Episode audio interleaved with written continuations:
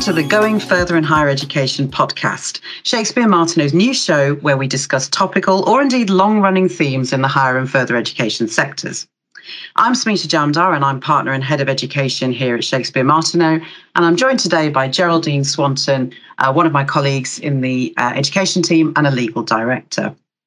And the topics we were going to cover in today's podcast were mandatory vaccinations for students, good idea, bad idea, the trouble with student protection plans, and finally, a warm welcome to Turing and perhaps a wistful farewell to Erasmus.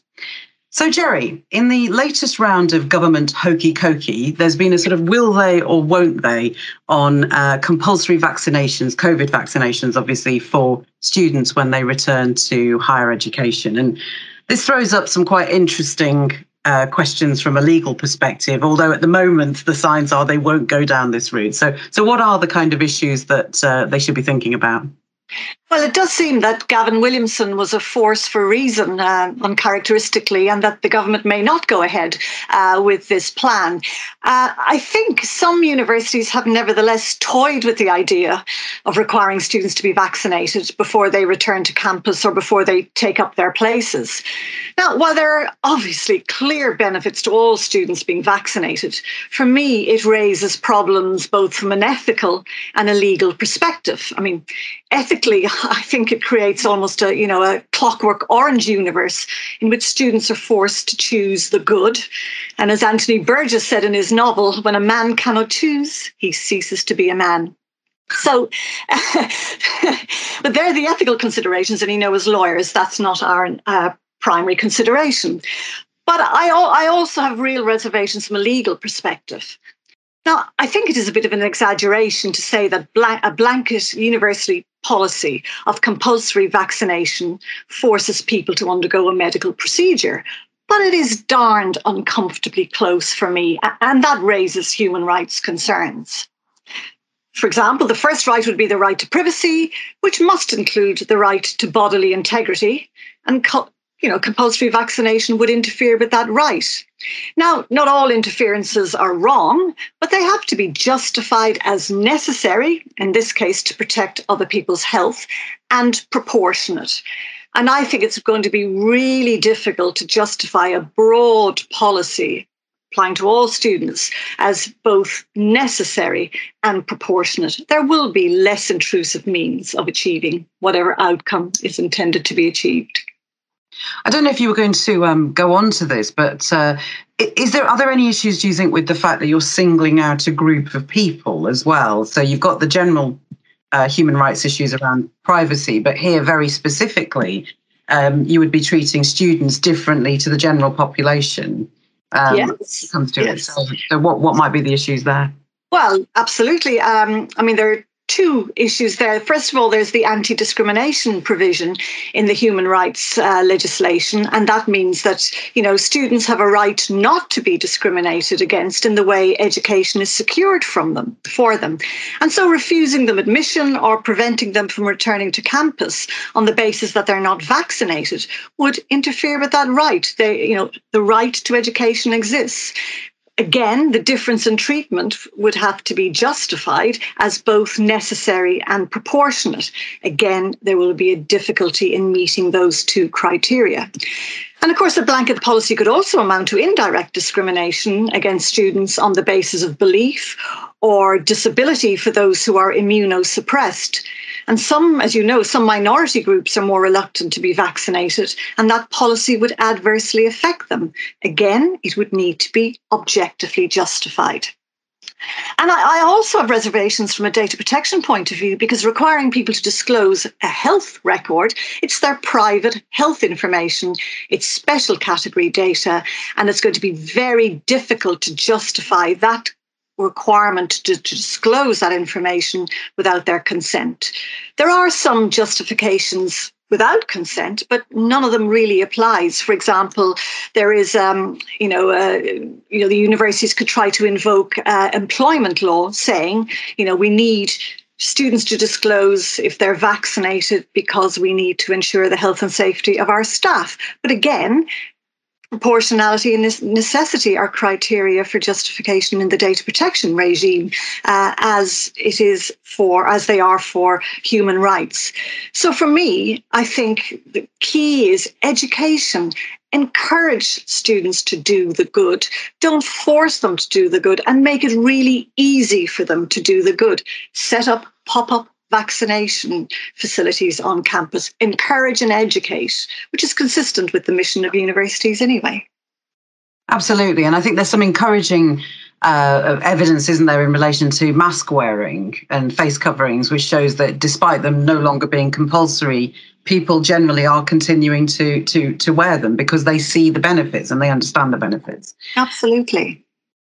Smita, another issue that seems to have arisen recently and has become pretty topical is student protection plans. And I know that you've got clearly defined views on these. Would you like to uh, Would you like to share them with us?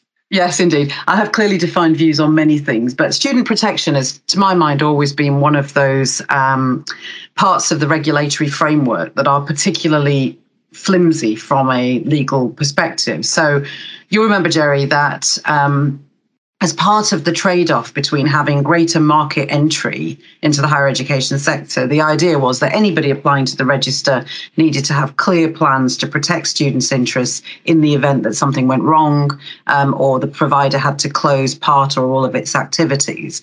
And so people duly produced student protection plans, which were submitted to the Office for Students as part of the registration process.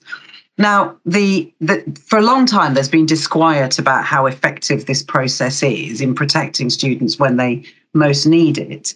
Um, but it's recently come back to the fore because um, the OFS is planning to issue new guidance on uh, how to do student protection plans. But also through the pandemic, we've obviously seen people having to do things that have involved uh, student protection type events. And I think the thing that is uh, vexing me, or has been vexing me this week, is this idea that uh, the student protection plan is based on the concept of risk assessment. You look at what risks are posed um, at any given point in time, and you put in uh, mitigations and you tell people what they are. So, by definition, that needs to be a very fluid process because risks will change and the mitigations you might put in place will change if you decide that some weren't effective. And yet, we have a regulatory system which approves the student protection plan at the point of registration includes in the regulatory framework an expectation that it will be updated, but there's no further reference to further approval, nor in my mind could there be if it's a truly fluid document. You'd have to submit it for approval every time it changed.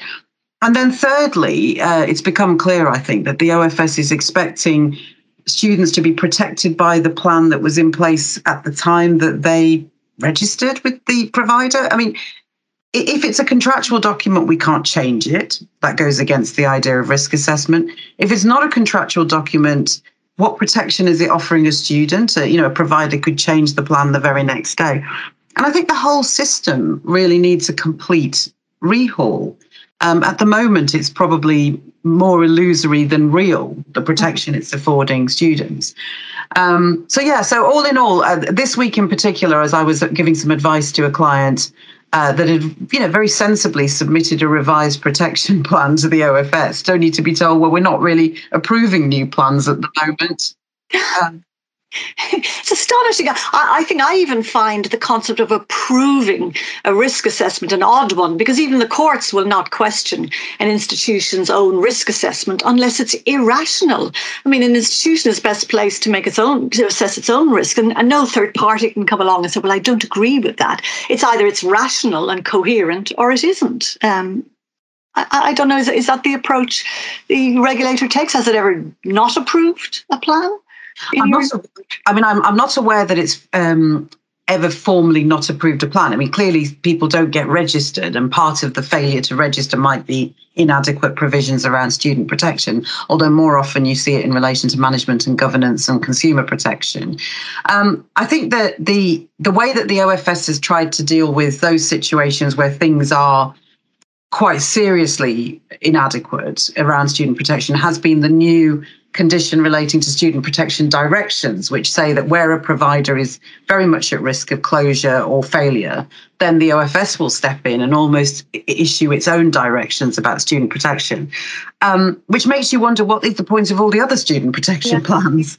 Um, if this institution were to invoke its updated risk assessment, I mean, what would the, what could you anticipate the OFS's response? Say, well, that's not the one we approved, and therefore you shouldn't have relied on it. Well, obviously not. I mean, I, I, what the OFS would say is, if students have been protected, then there is no concern for them. It, it just underlines this kind of fundamental flaw in the overall regulatory process, which I really hope will be remedied. But I fear we're stuck with student protection plans and uh, there is no way um, back from them. But how useful they are remains a very, very um, dubious question, in my view. Well, watch the space, as they say, rather, um, you know, euphemistically. Okay. So then the final topic we were going to look at in uh, today's podcast was, of course, the long heralded and, and now, you know, imminent arrival of the Turing scheme, the replacement for the Erasmus scheme. Um, obviously, this is the attempt to recreate and indeed expand beyond the boundaries of Erasmus um, student mobility opportunities, not just for universities, but also for colleges and schools. And there's a lot to be excited about in the new scheme, uh, in the sense that it is obviously open uh, to students to go to far more geographical locations. Um, the inclusion or the more active inclusion of colleges and schools. Obviously, Erasmus also was eligible to um, uh, colleges and schools as well. Um, the more active inclusion of them, meaning it, it, it, introduces a new new range of people who could take advantage of it, um, and the focus, I think, on ensuring that the most disadvantaged in any uh, part of the education sector benefit from Turing is always all to be lauded. But of course, there are problems, aren't there, Jerry? I mean, there's things like the fact that um, uh, institutions are going to have to find their own partners. It's not a it's not a sort of easily accessible scheme in the way that Erasmus was.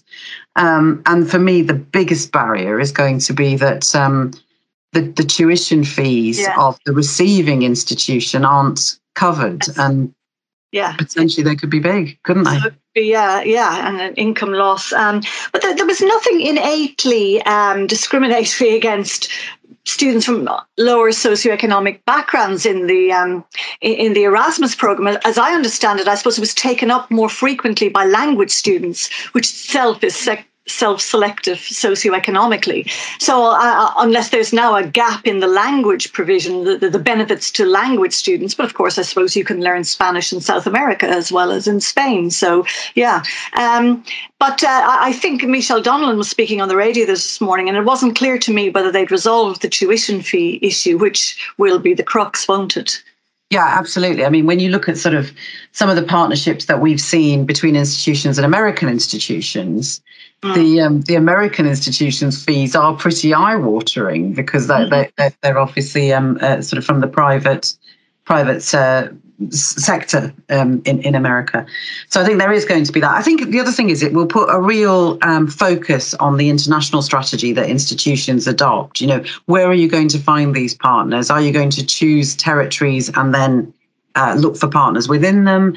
Is it going to be much more happenstance that you know people mm-hmm. build relationships with other institutions? And I think things like the due diligence you need to carry out to make sure that the partners are able to deliver the right experience for students will just come much more sharply into focus um, than it had to be for Erasmus, where a lot of this was kind of assumed. Mm. Anyway, as we said earlier, this is one of those areas where uh, we'll have to, the, the, proof of the pudding will be in the eating uh, to see whether Turing can deliver on all the things that government um, hopes that it can. So that brings us to the end of today's podcast. We hope you've enjoyed listening and we hope that you will join us next time. So from me, goodbye. And from Jerry, goodbye.